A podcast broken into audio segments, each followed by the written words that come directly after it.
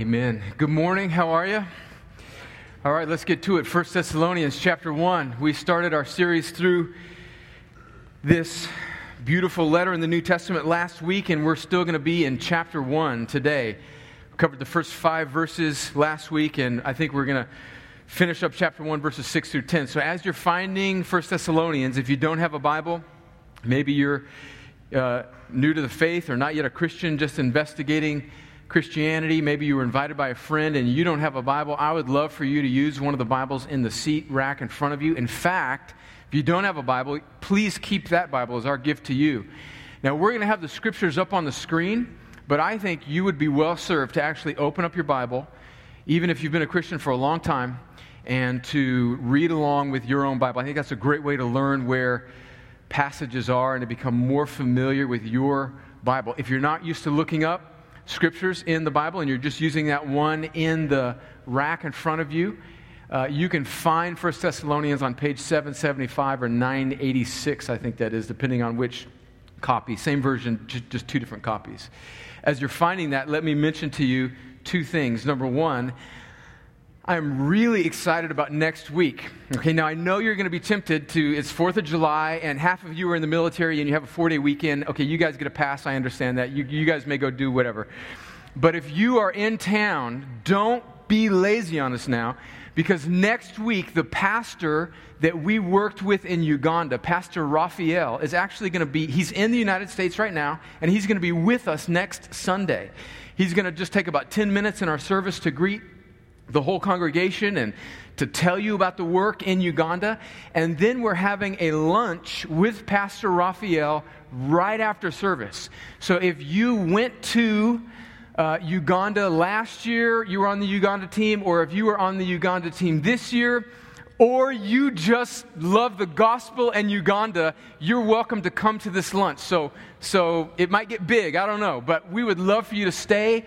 Regardless, if you just have an interest, Pastor Raphael at lunch after church will be sharing more with us about the work in Uganda. You'll have an opportunity to get to know him.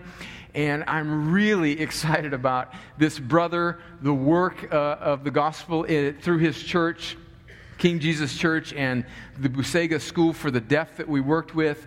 Uh, Lord willing, we're going to continue this partnership with Raphael and his family and the church and the school there for years to come. And I really want as many of you to be exposed to this dear brother and the work that he is leading there. You need to RSVP for that, though. And so I don't know if that's in the bulletin or not. Just email Nicole at Inside Crosspoint so we know how many, I mean, I don't know, uh, pieces of chicken to order, I think is what we're having. This might up the ante a little bit. I think we're having fried chicken next Sunday afternoon, a little comfort food, Southern comfort food. The next thing that I want to mention to you is that I'm sure you're aware uh, of the ruling that the Supreme Court uh, issued uh, the, at the end of this week. I guess it was uh, Friday, ruling essentially uh, legalizing same sex marriage across the whole country, um, really overriding individual states' decisions on this matter. And I, I want to speak very briefly about this, and we're not going to make this the topic of today. Uh, in our, at our one another meeting on July 12th, we're going to spend a little bit of time talking more, more thoroughly about it.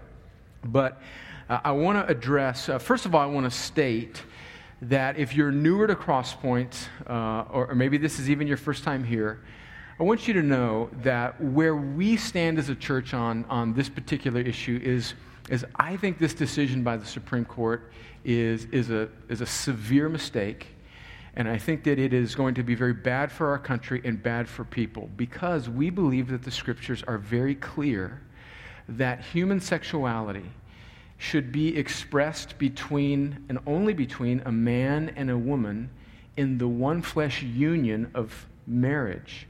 And so this applies to all human sexuality. It applies obviously to same sex attraction, same sex uh, sexual activity. It applies to the heterosexual who may be in this room right now who is outside of God's plan for human sexuality and is, is engaging in premarital sex and thinking that you're somehow better. Uh, that that is not the case.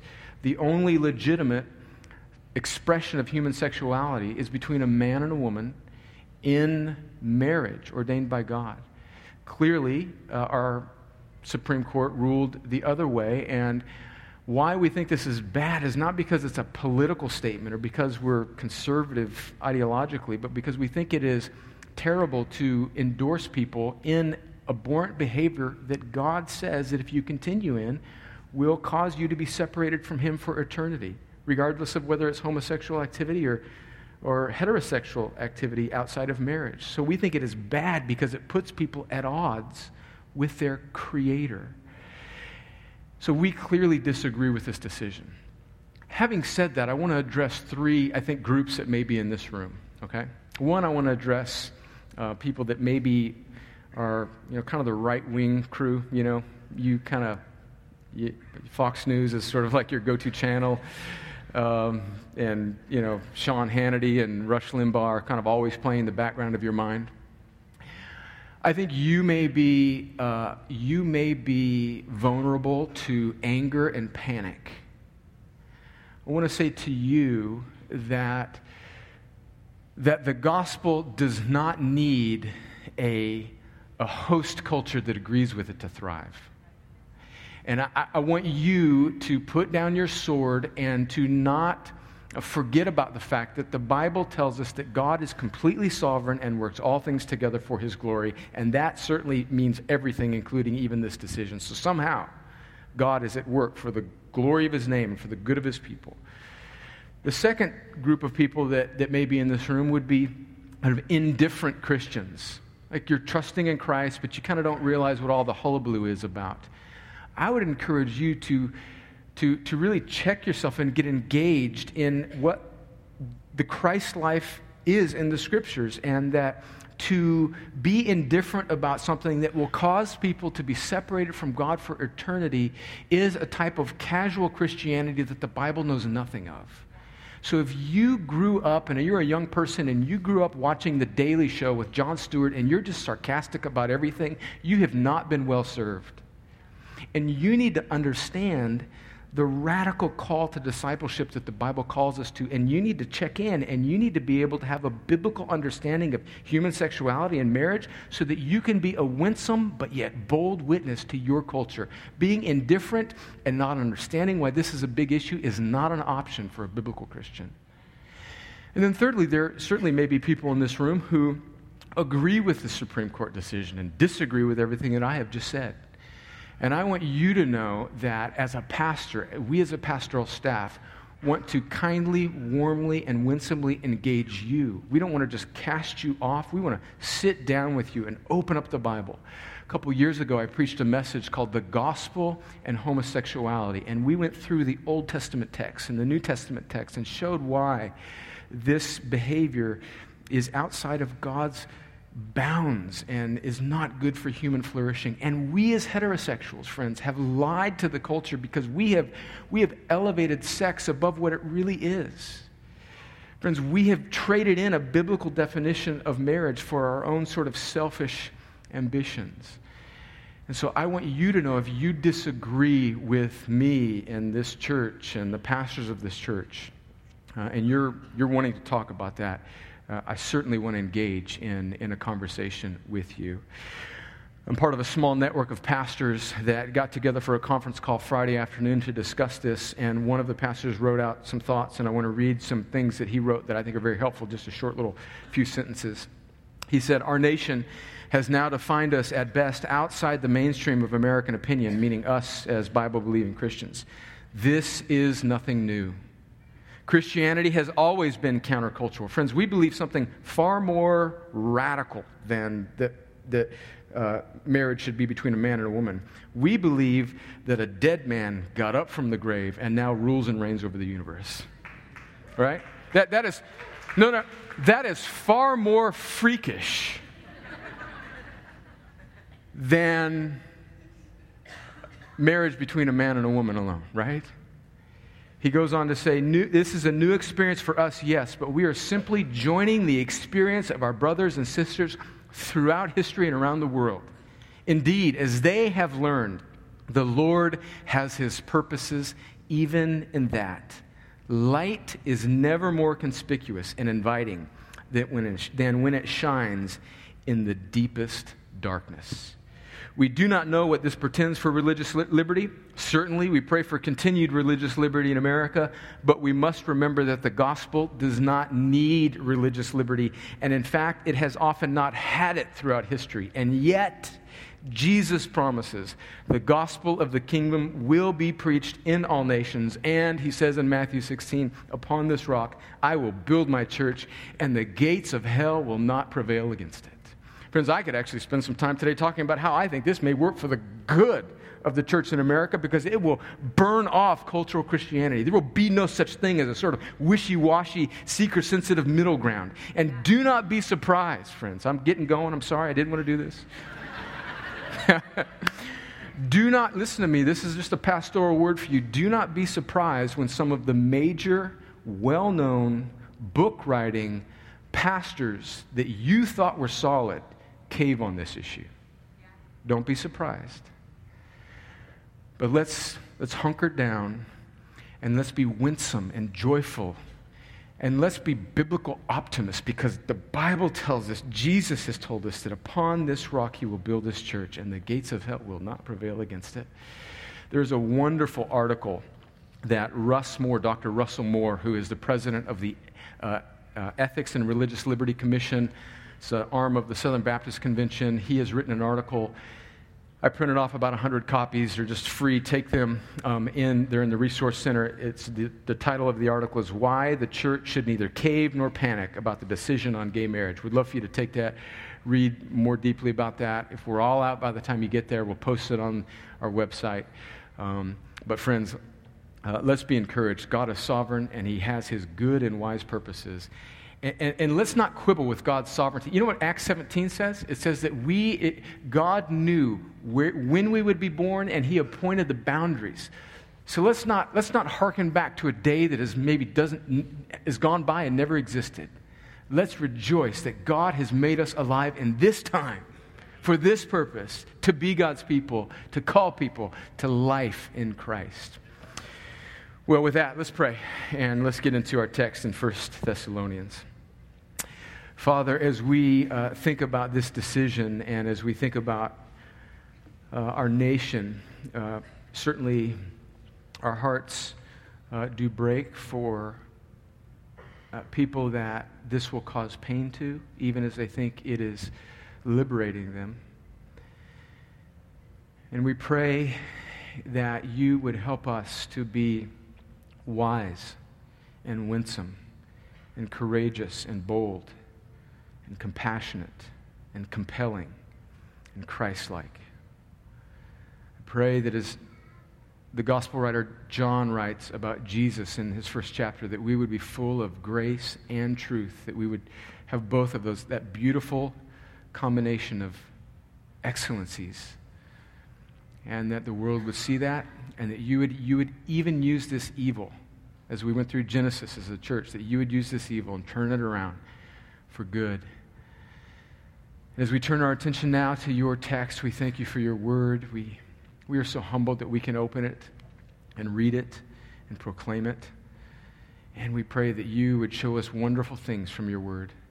I pray that Christians in this room would be convicted and encouraged, wounded and healed through your word.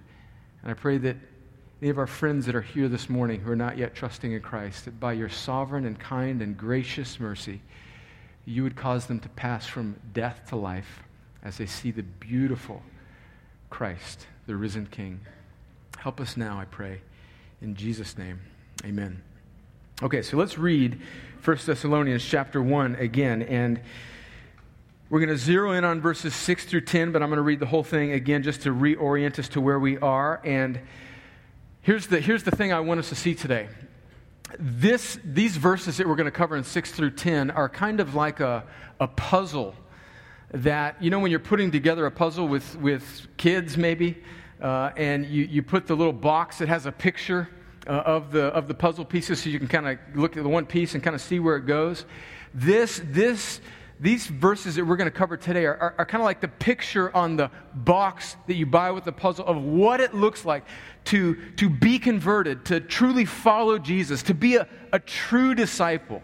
And these pieces of the puzzle that we're going to, Lord willing, put together, we're, we're just going to continue to stare at this beautiful picture that Paul gives of conversion. John Stott, who is a British, well, he passed away a few years ago, another British theologian that I love very understated man, very humble, doesn't overspeak things very often. He says that these verses that we're going to zero in on today are the fullest account of conversion in the whole New Testament. Now, for an understated conservative Brit who doesn't get excited about anything, actually, he's dead, so he's in heaven now, so he's really excited because he's in the presence of Jesus. But for a guy like John Stott to say that, that's significant. So let's read verses 1 through 10, and we'll settle on verses 6 through 10. I want us to see, we're going to look at two connections to true discipleship and then three actions of true, true discipleship. We'll have that all up on the screen. Two connections to true discipleship and then three actions of true discipleship. Verse 1 Paul, Silvanus, and Timothy to the church of the Thessalonians and God the Father and the Lord Jesus Christ, grace to you and peace. We give thanks to God always for all of you, constantly mentioning you in our prayers. Remembering before our God and Father your work of faith and labor of love and steadfastness of hope in our Lord Jesus Christ. For we know, brothers, loved by God, that He has chosen you because our gospel came to you not only in word, but also in power and in the Holy Spirit and with full conviction and we know, you know what kind of men we proved to be among you for your sake. And you became imitators of us and of the Lord, for you received the word in much affliction with the joy of the Holy Spirit, so that you became an example to all the believers in Macedonia and in Achaia. For not only has the word of the Lord sounded forth from you in Macedonia and Achaia, but your faith in God has gone forth everywhere, so that we need not say anything.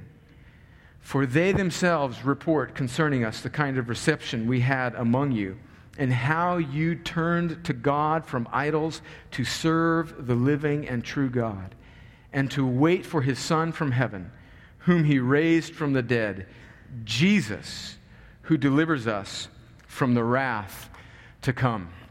All right, so two connections of true discipleship and then three actions of a true disciple. First, I want us to see the two connections. The first connection that I, I, want you to see here in verse 6 is that true discipleship leads to joy. Let me read verse 6 again.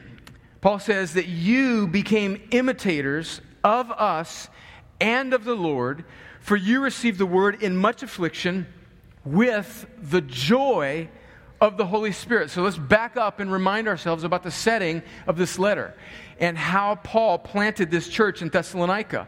In Acts chapter 17 last week, we read the account of how Paul stopped in Thessalonica with Silas. He's called Silvanus in this at the beginning of Thessalonians with Silas and Timothy, and they were only there for about three weeks, three Sabbaths. They preached. And Paul laid down as much teaching as he could, teaching them day and night there in the temple. But there arose persecution from the Jews who had not converted to Christianity, who had not trusted in Messiah, and they began to persecute uh, the Christians there, the, the Jews that were turning to Christ, and all, also the Greeks that were turning to Christ. And they began to persecute uh, Paul and this new church. And so it caused Paul to have to flee. And now what has happened is Paul has now fled Thessalonica, gone on to Corinth, and it's probably six months or so later, and he has, he's worried about the church in Thessalonica because he didn't have a long time to spend with them and only was able to teach them for only about a month. And so he sends Timothy, who was with him when he planted the church, to go check on them. And Timothy now has reported back to Paul, and he's, he's given him an encouraging report of what's going on in Thessalonica, but he's also told him that this young church is still facing persecution uh, from the people that are, are, especially the Jews, that did not trust in Christ. And so Paul is concerned about them, and that's the affliction that they are facing. And so what Paul is saying is he's saying, you are, you're actually imitating us. So six months ago when we were with you, or whenever it was, we endured persecution for the sake of the gospel. We endured affliction because we are imitators of the Lord. And now you are as well. But notice what Paul says there. He says that they did this with the joy of the Holy Spirit. And I want us to see this link between discipleship and joy. And in fact, I don't really even know what the word is. It's not just that true discipleship leads to joy, but it's rooted in joy. It's grounded in joy. It's fueled by joy. I want us to see this. Paul is telling them that their, their pursuit of Christ should be fueled and is fueled with this joy of the Holy Spirit, despite the fact that they were enduring affliction and persecution. So, before we look at that link, let's just pause here and just ask ourselves what is discipleship? I think at its most basic level, discipleship is when one Christian helps another Christian follow Jesus better. I think that's just a very simple and basic form of discipleship. When one Christian helps another Christian follow Jesus better. Of course, it's based on the Word of God. Paul taught them good doctrine while he was just there for a few weeks, but it's more than just information. Uh, transfer the, the, the giving of information the transferring of information it's this life in action that Paul modeled that they saw that they were able to imitate. So here's a question for us as we even just think about discipleship is are we as Christians living lives that are worth imitating? Are we living lives that are worth imitating? This uh, discipleship is the church-wide responsibility of everybody who's been a Christian for more than 7 seconds. And Paul is saying here that you imitated us as we were following Christ. I think we have this notion that in order to be somebody that disciples somebody else, you have to be a super Christian who knows your Bible backwards to forwards. Although those things are wonderful, and let's have a church full of those types of people, that is not a prerequisite for discipleship. It is just helping somebody else that you know is a Christian to help them in some way follow Christ, sharing with them, serving them, modeling Christ to them. It doesn't mean that you have to be perfect. It just means that we hold up Christ and encourage one another. And I pray, and I think one of the things that I think is beautiful about this church is that it is marked by people who don't wait to be linked up, who just have their heads on a swivel, who care for other people, who aren't waiting on the pastors or elders to do everything. I, I can even, I'm just looking at men and women right now that I know are just taking the initiative and meeting with people, right? And isn't, aren't there cultural and generational gaps? I mean, come on, don't old people and young people have different tastes and stuff like that, and it's awkward, and, you know, you like the Gaithers, and they like these weird bands and all this kind of stuff, and, you know, kind of, sometimes it's weird, and like I made that comment that I know kind of ruffled some feathers, you want to go to the buffet at Piccadilly's or Morrison's Cafe and they want to go to, you know, Starbucks or whatever. You can, you can bridge those barriers and, and get down to what is really matters, which is following Christ in a hostile world. I could go on on that, but, but, but I want us to see the link here between discipleship and joy. It's significant that Paul uses the word joy to describe the attitude and way in which they imitated Paul. It wasn't, listen, listen, Bible Belt, VBS attending, Awana saturated Christian kid who grew up in the Bible Belt in the South. Listen to this.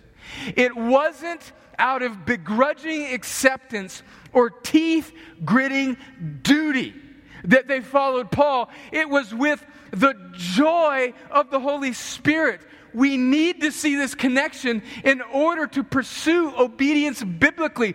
Christ does not call us to a sort of Ned Flanders, joyless Christianity. Do you know who Ned Flanders is? If you don't, I'm glad you don't, because he was a, he was a character on a terrible, ridiculous TV show that you shouldn't have been watching anyway. But he was a terrible example of what Christianity is kind of like this, this, this, just this nerdy geek guy who was just sort of out of step. Well, we should be out of step with culture, no doubt, but it portrayed the Christ life as joyless. And, and that is just not the truth. Listen, listen to these two examples, Hebrew, both from Hebrews. Hebrews 11 and Hebrews 12. Moses first, then Jesus. We'll have it up on the screen. Don't turn there. Just listen to this, these beautiful examples. Hebrews 11, verses 24, 25, and 26. Listen to how Moses pursued God. By faith, Moses, when he was grown up, refused to be called the son of Pharaoh's daughter choosing rather to be mistreated with the people of God than to enjoy the fleeting pleasures of sin. I love that verse because the Bible is honest that sin does have a fleeting pleasure to it, right? But it's fleeting. It's like an apple that looks good from the outside, but when you bite into it, it's full of worms. And it never satisfies. It never delivers on its faulty promise. Verse 26, listen to this. Here's the key Moses, he considered the reproach of Christ greater wealth than the treasures of Egypt, for he was looking to the reward. So notice how Moses, by the Holy Spirit, even in the Old Testament before Jesus, was viewing what it meant to follow God. That there was more joy in forsaking the passing pleasures of this world and trusting in Christ, even though it meant being afflicted and mistreated and bearing the reproach of Christ. There was more joy in saying no to this broken world and yes to Jesus than there was in giving into these counterfeit pleasures. Do you see that? And don't let's not rely on Moses' example. Let's rely on Christ. Hebrews just one chapter over. Hebrews 12. Listen to this reasoning. The writer says, therefore, since we are surrounded by so great a cloud of witnesses, and by the way, I love that. This isn't the point, but I'm just taking a little rabbit trail right now. When I read stuff like that, I'm encouraged, right? Especially because I, I am a fragile, weak, emotionally sensitive American in 2015. And when stuff like this happens in our culture, I tend to freak out and act like, oh, what's happening? The sky is falling. But there's a great cloud of witnesses. Martin Luther's up in heaven saying, Put some steel in your spine, boy. It's been a whole lot worse in the history of the church. Some of you didn't get that, but. Uh, since we are surrounded by so great a cloud of witnesses, let us lay aside every weight and sin which clings so closely, and let us run with endurance the race that is set before us. How do we run this race with endurance? By gritting our teeth, by being good little boys and girls, because that's what, you know, the little church culture that we grew up in that was just kind of, you know, you don't want to go to hell, do you, Johnny? So be good. No, that's not the model. It says to look to Jesus, the founder and perfecter of our faith. Listen to this. Who for the joy that was set before him, endured the cross, despised the shame, and is seated at the right hand of the throne of God. So, so what's going on there? You see this? Jesus is pursuing the greater reward of purchasing a people for the glory of his name and for the Father, and he is enduring hardship in this moment by pursuing the greater joy. So that means don't miss this. Don't miss this young guy. Don't miss this young soldier at Fort Benning who is racked with lust and sexual temptation. There is something better than giving into that temporary pleasure. There is more joy in obeying God and never touching a woman for as long as you live than disobeying God and living sinfully in that guilty, terrible place. You've got to believe that. You gotta believe that. Christ is not calling you to a joyless obedience. He is calling you to pursue a greater joy. And these Thessalonians saw that, right? No matter what. It wasn't based on their comfort, it wasn't based on anything that God could give them in the moment. They had joy in the Holy Spirit because they saw the greater reward ahead. Oh, friends, I believe that is, that is absolutely a, a, a key to discipleship in every age for every Christian. Just one quick application, friends. This, this just shows us that, friends, don't live, don't construct a, a Christian, uh, a false reality that Jesus is, the, is, is merely the means to some sort of end right? He's not the means to the end. He is the end. He is the reward. So, how do we do this, right? I mean, come on. We, we tend to think of like the prosperity gospel, like we, we, we all the time bash on these you know, just these charlatans on TBN, and don't watch that junk. Like, if you're caught up in that stuff, don't watch that junk. It's garbage. But I mean, that's just glaring examples, right? Sow into my ministry and God will open up the windows of heaven and bless you and all this goofy stuff. And they're just robbing money from old people who are too naive to understand, right? Uh, we just look at that and we're disgusted. And we bash against the prosperity gospel because we're Bible people, right? We believe the Bible. Uh, uh, but aren't we like, we're prone to that stuff too in a more subtle way. Like we think, oh, you know, if I, if I kind of get my life right, you know, I've had all these terrible relationships I need to find somebody that really, you know, loves and is trusting in God. And so I'm going to get more serious about Christ and I'm going to get involved in the church so I can meet somebody. Right now, is church a wonderful place to meet somebody and get married? Yes, I recommend it. I did it myself 22 years ago. But do you see how subtle that can be? Like you're treating living for Christ as the means to get what you really want which is this, this, this thing that's really going to bring you joy, which is a relationship or this or that or whatever, right? And, and that Jesus can't be seen that way. He, he won't allow himself to be the means to your reward because he is the true and only great reward. Do you see that? It's like in Matthew 13, there's this beautiful parable, these two parables of the kingdom. And Jesus says the kingdom of heaven is like a treasure hidden in a field, which a man found and covered up. Then in his joy, he goes and sells all that he has and buys that field.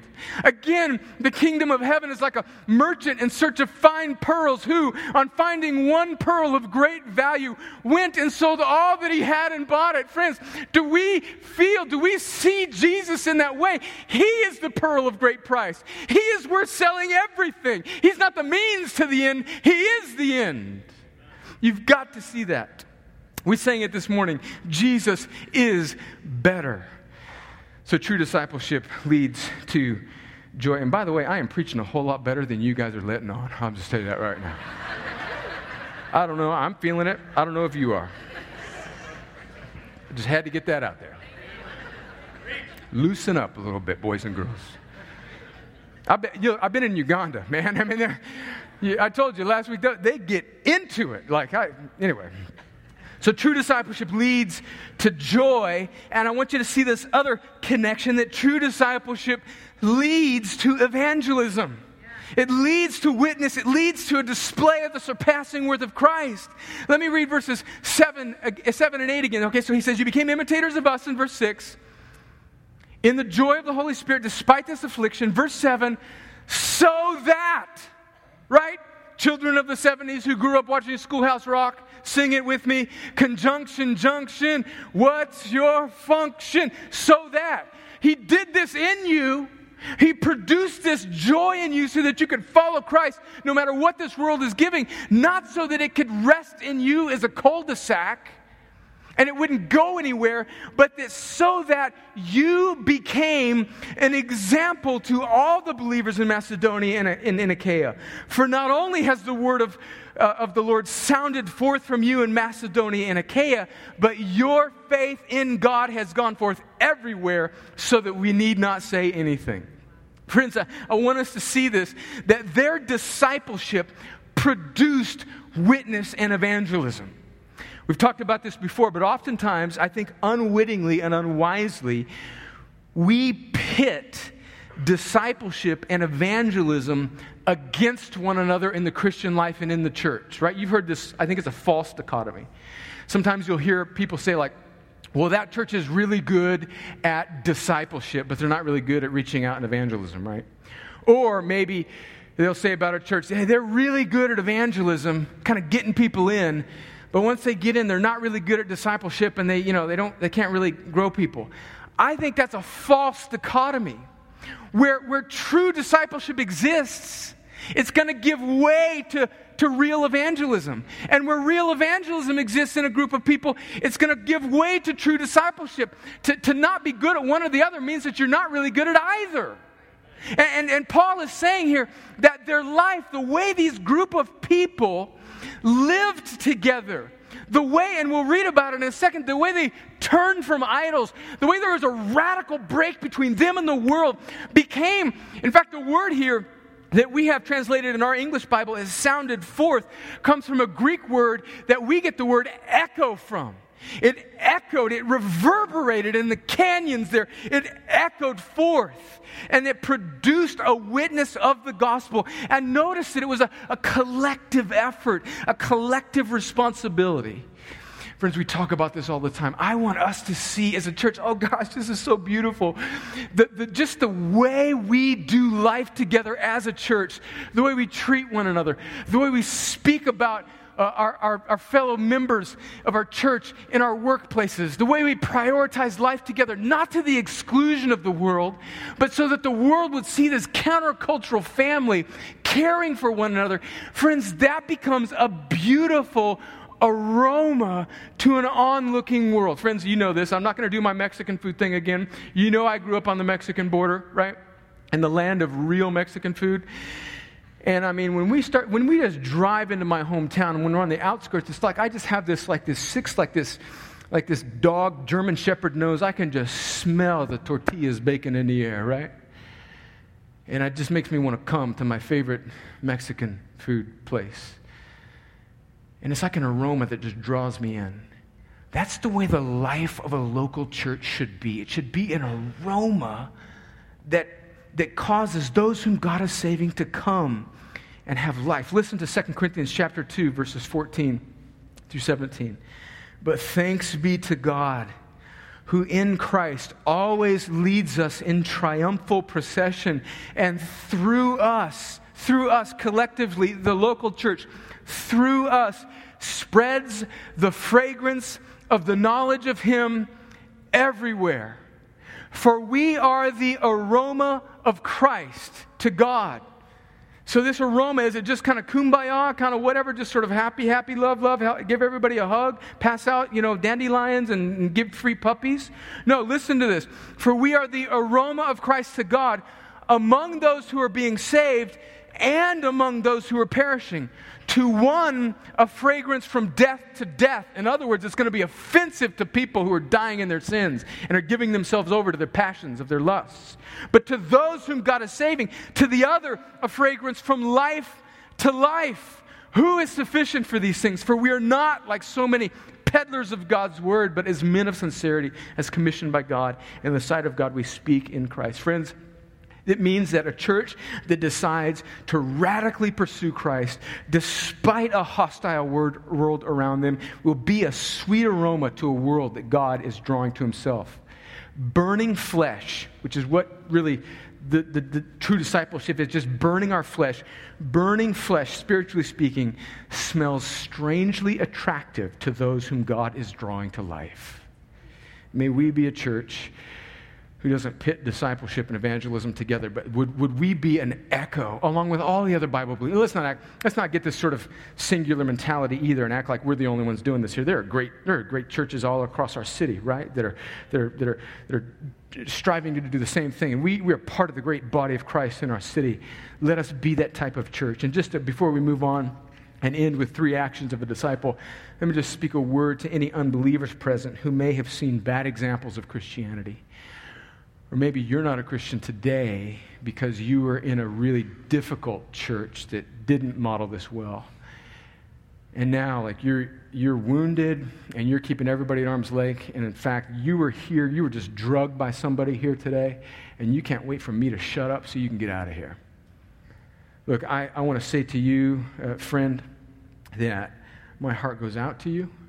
I'm sorry that you had that bad experience. Can I just push on you a little bit and say, there's coming a day when you will stand before the creator of the universe, your maker. Don't let the one thing that drove you from God be somebody else's jacked up sanctification. Right? Don't let your whole life, don't let your eternal destiny be defined. Don't be like, can I can I can I say something kind of hard but loving? Don't be so fragile that you let you connecting with the God of the universe be sidetracked by some knucklehead 10 years ago who didn't understand what it truly meant to be a Christian. Don't let that impede you, man. Come on, you got more grit than that. Jump over that obstacle. Get around it right now. And if, if, the Holy Spirit right now is causing you to see these things, I believe that means that the Holy Spirit is putting some steel in your spine to press through that junk, to press through the hypocrisy. Guess what? We're all hypocrites.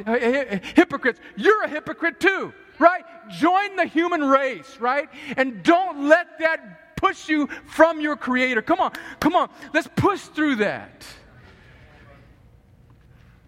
And, and I love you. I do. All right, so let's keep going. Let's end this by looking at three actions of true discipleship. Verses 9 and 10. And this is what Stott, that uh, dear British theologian who's gone on to be with the Lord a few years ago, John Stott, pastored in England for many, many years. Has written many, many commentaries, wrote a book called Basic Christianity, which is a classic. John Stott, I believe he wrote also uh, The Cross of Christ, which is uh, a classic book, which you should read. He said that these verses that we'll read here are the fullest account of conversion in the New Testament. So, verses 9 and 10. Again, for they themselves report concerning us the kind of reception we had among you and how you turned to God from idols to serve the living and true God, and to wait for his Son from heaven, whom he raised from the dead, Jesus, who delivers us from the wrath to come. Three actions of true discipleship, what it truly means to trust in Christ, to be converted, that I want us to see, and then we'll end. First is, is that we are to turn to God from idols to turn to God from idols. This word turn is so important. It means you are going in one direction and you stop and turn and start going in another. Contrast this, friends, with the way the Christian life is presented so often in our culture. It is presented often as it's like an upgrade in your operating system. Come to Jesus, and it will be life 2.0. It's been kind of mediocre for you up to this point. Add Jesus, the final ingredient, and things will get better. Friends, that is not the biblical view of conversion and discipleship. Paul is commending these Thessalonians, and this applies to every Christian in every age, to turn to God from idols. And friends, we all have idols to turn from. So don't, when I say idols, don't think of a little gold statue of a fat guy, right? Think of things that, that uh, if we didn't have, we couldn't have any true joy. It would wreck our life. Tim Keller, a pastor in New York City that I have a lot of respect for, very deep thinker. I think he thinks through culture very wisely. He has a, a little book called Counterfeit Gods. I believe we sell in the Resource Center, and he has a quote here about, about these idols, these counterfeit gods. Let me, let me read this. A counterfeit God is anything so central and essential. When he says counterfeit God, think, think idol. A counterfeit God is anything so central and essential to your life that should you lose it, your life would feel hardly worth living. An idol has such a controlling position in your heart that you can spend most of your passion and energy, your emotional and financial resources on it without a second thought. It can be family and children, or career and making money, or achievement and critical acclaim, or saving face and social standing. And by the way, he wrote this book, I think, before Facebook just like went crazy. And you, you know, I mean, come on, are we not gripped by how we appear in social media? I mean, Look, since I've been talking, some of you probably posted something earlier this morning and you've been glancing down, not paying attention to the Word of God, seeing if anybody liked what you said. I mean, is that not an indicator that you are driven by whether or not anybody notices you? I mean, come on. Did, I mean, it's getting uncomfortable. I understand. All right, I'll keep going. I don't. It can be a romantic relationship, peer approval, competence or skill, secure and comfortable circumstances, your beauty or brains, a great political or social cause, your morality or virtue, or even success in Christian ministry. Uh, again, friends, this is not Brad saying, Boys and girls, I've arrived. If you would just understand this, you could be good Christians. I see this in my life, right? I see this in my life. I guess I was about to say back when we started Crosspoint, I was no, I'm not. I'm not past this. Like I'm still vulnerable to this. Like I still Sunday after Sunday I think like is, is, is anybody going to show up today? Did I say anything last week that uh, you know wrecked the church? And that's like this idol that I constantly have to die to. And I, you know what? I confess it to you. Because the best way to burn up your idols is to put them out in the light where they can't thrive. Oh, friends, I could go longer on that one, but it would be personally therapeutic and you don't need it because you're not driven by the fragile emotional state that I am. When your meeting in life is to fix someone else's life, we may call it codependency, but it is really idolatry. An idol is whatever you look at and say in your heart of hearts, listen to this. If I have that, then I'll feel my life has meaning. Then I'll know I have value. Then I'll feel significant and secure. What, what is that thing for you? What are you prone to? There are many ways to describe that kind of relationship to something, but perhaps the best one is worship. And Paul says that all of these false idols in our lives, whatever they are, they can be a ranger tab or a spouse. It can be a job, or it can be physical fitness. None of those things are necessarily bad in and of themselves, in themselves. But when they grip our hearts, they become idols. And Paul says we must turn from finding our satisfaction in those things and turn towards God. Secondly, after turning to God from idols, we turn to serve the living and true God. Oh, we could spend much more time on this, but we won't. Notice that the turning is turning away from idols to God, but then it's not a passive sitting. Then it's getting about serving God, which is joy, giving ourselves away for others. I think one, one weakness of the American church is that we are so resource driven, is we have people running off, consuming resources, and often we don't, we don't think about how we might serve. We might stop receiving, but we might serve. Peter puts it this way in 1 Peter 4:10, as each has received a gift, use it to serve one another as good stewards of God's very grace. That means that every person in this room who has been born again, converted by God, made alive, regenerated, you have spiritual gifts that God has intended for you to use to help other people follow Jesus and to help the church collectively sound forth the gospel. Do you know what your spiritual gifts are? Have you had a conversation with a more mature Christian who's observed your life, who can give you encouragement and wisdom, right? Do you know what they are? It should be your duty and mission to think about ways that God has gifted you so that you might give yourself away to serve the living and true God. And then finally, the third action of true discipleship, and we end with this, is that we are to, I love this, to wait for the return of the risen King. Verse 10 says that we should wait for his Son from heaven, whom he raised from the dead. Who, Jesus, who delivers us from the wrath to come. So we're turning to God from idols. We're getting busy serving God in our remaining years on this earth but we also have this posture where we are waiting because this world, this life, these 80 or 90 years will never fully satisfy us. We weren't meant to be complete in this life. There is a waiting, there's a posture, there's a patience that should, that should grip every Christian, that we will wait for the return, listen to this, of the man who came back from the dead. Look, look, we said it at the beginning. That's, that's far crazier, far more offensive, far more countercultural than any stance on marriage, right?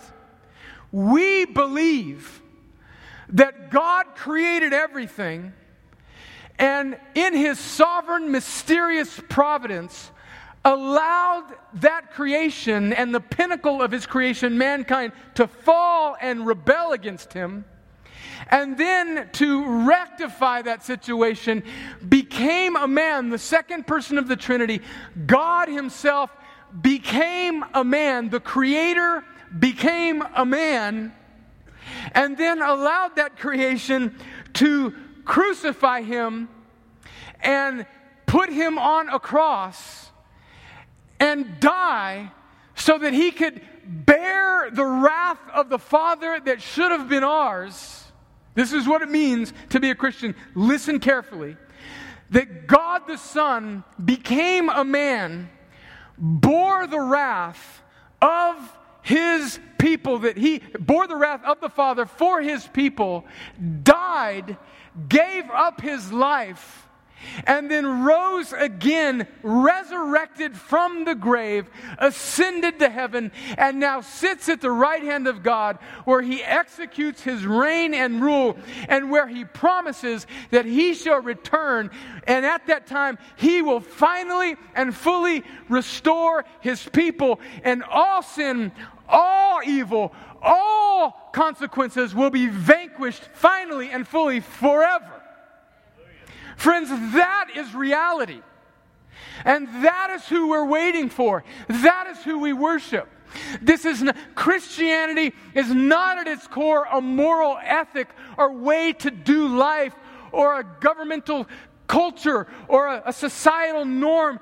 It is the countercultural, freakish message of the cross that is foolish to this world, that God became man, died, and rose again, and for his sovereign purposes is now waiting to come back and will come back one day and right every wrong, fill every valley, level every jagged mountaintop, and redeem his people and call them into eternal joy, which will be far better than anything that these 80 years can offer forever and ever and ever. Friends, do you, do you see that? Like when you see that, friends, you, you can endure a thousand and one things in this life. You know, if you're a parent, you, you know, and you've taken a kid on a, on a trip, kids in a road trip, and you're going to Atlanta to go to the zoo or whatever, you're going to the beach, and you're not, I mean, you're not even at Dothan yet. And they're saying, How many more minutes till we get there? That'll drive you nuts. When are we going to be there? Another four hours. Type it. When I, I grew up in a little city called El Centro, California. It's at the very bottom of California, in the very middle of California. It is where nowhere empties into nothing. That's where I grew up. Out in the middle of the desert. Nothing there except tumbleweeds and coyotes and a big long fence. And on the other side of that is this crazy little place we like to call Mexico. I don't know why whoever was pioneering the West decided in the middle of the desert when it's 120 degrees out to stop and say, This looks like a good place to establish a city, but they did. That's where I grew up. It is two hours from San Diego, which is one of the most beautiful places on the face of the earth. And we would get in my car every summer. My parents would drive my brother and I. Old station wagon with the wood panels, you know. Dad wouldn't turn on the air conditioner. I don't know why. It cost me 120 degrees out in the summertime. We're driving through the desert. It's, we're dying. Dad, how many more minutes till we get there? Shut up, son. We'll be there in a minute. And there's this place after about an hour and a half. My kids know it. We've driven this drive with our kids. There's a place about an hour and a half when you go through this just nothing, horrible, ugly desert where you get over these little mountains that are inland of San Diego and you get to the top of the ridge there. And on a clear day, man, you can, you can see the Pacific Ocean.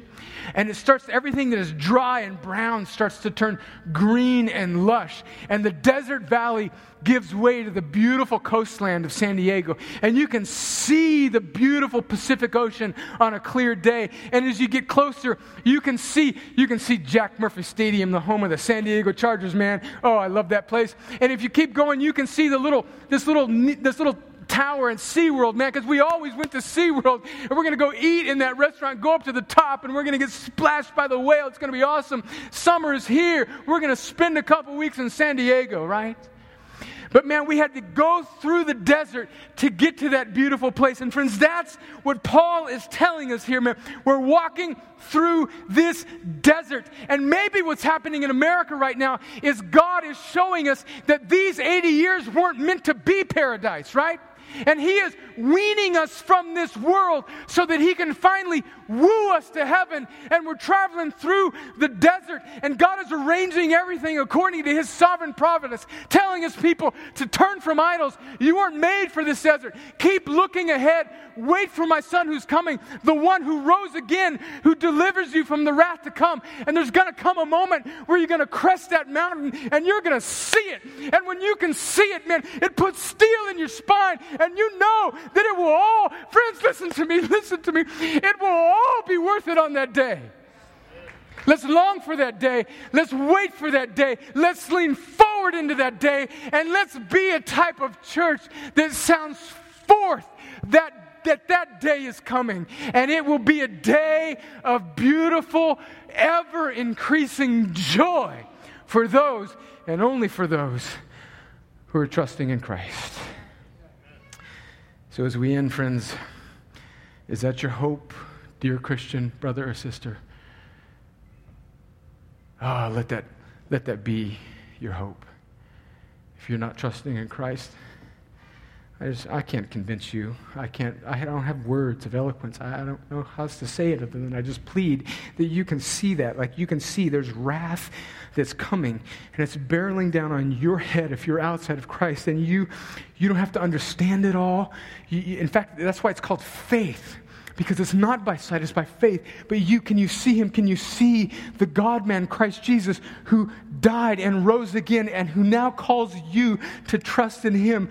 Can you see that joy that lies ahead? And can you see that it's better than anything that this broken world, it's better than any relationship, it's better than any counterfeit God, it's better than any idol. And I plead with you right now, you don't need me to coach you, you don't need to repeat anything. You need to turn. Like what Paul says, you need to turn from trusting trusting in yourself, trusting in sin, trusting in any faulty counterfeit God, and you need to look to Jesus and love him and have faith that he alone is worthy of your worship. Do that now. Like, do that now. I pray. Let's pray together. Father, help us now respond to these beautiful words. I pray that you would fill this room with a passion for true discipleship and that this church would be marked by this type of humble, bold, gritty, raw, joy filled discipleship. Make this more true in my life. God, I, I confess my idols. I'm, I'm, I'm still often racked with, with idols that really should have been gone a long time ago in my life. And I, I pray that you would make Jesus so much more beautiful than these counterfeit joys. And then I would pursue Christ with joy because he's better. We sang it, he's better. Jesus is better. And Father, for my friends in this room who, who came in not trusting in Christ, God, would you, would you right now, would you give them eyes to see and a heart to believe so that they can turn, they can turn from where their false hope was and they can look and confess and believe in you. And friends, if that is you, do not leave this room. Do not leave this room this morning if you feel like you are understanding who God is and what you must do to be right with Him, do not leave this room this morning before you talk to somebody, whether it's a pastor or somebody that you just know to be a Christian, and tell them that you believe that you are trusting in Christ right now for the first time. Don't leave this room because we need, we need to get connected to other believers to help you follow Jesus. Father, would you do that? Would you give new hearts? Would you give ears? Would you open up ears? Would you cause scales to fall from eyes? And would people in this room see you for the first time this morning as we worship you? I pray that you do this for the glory of your name, for the joy of your people.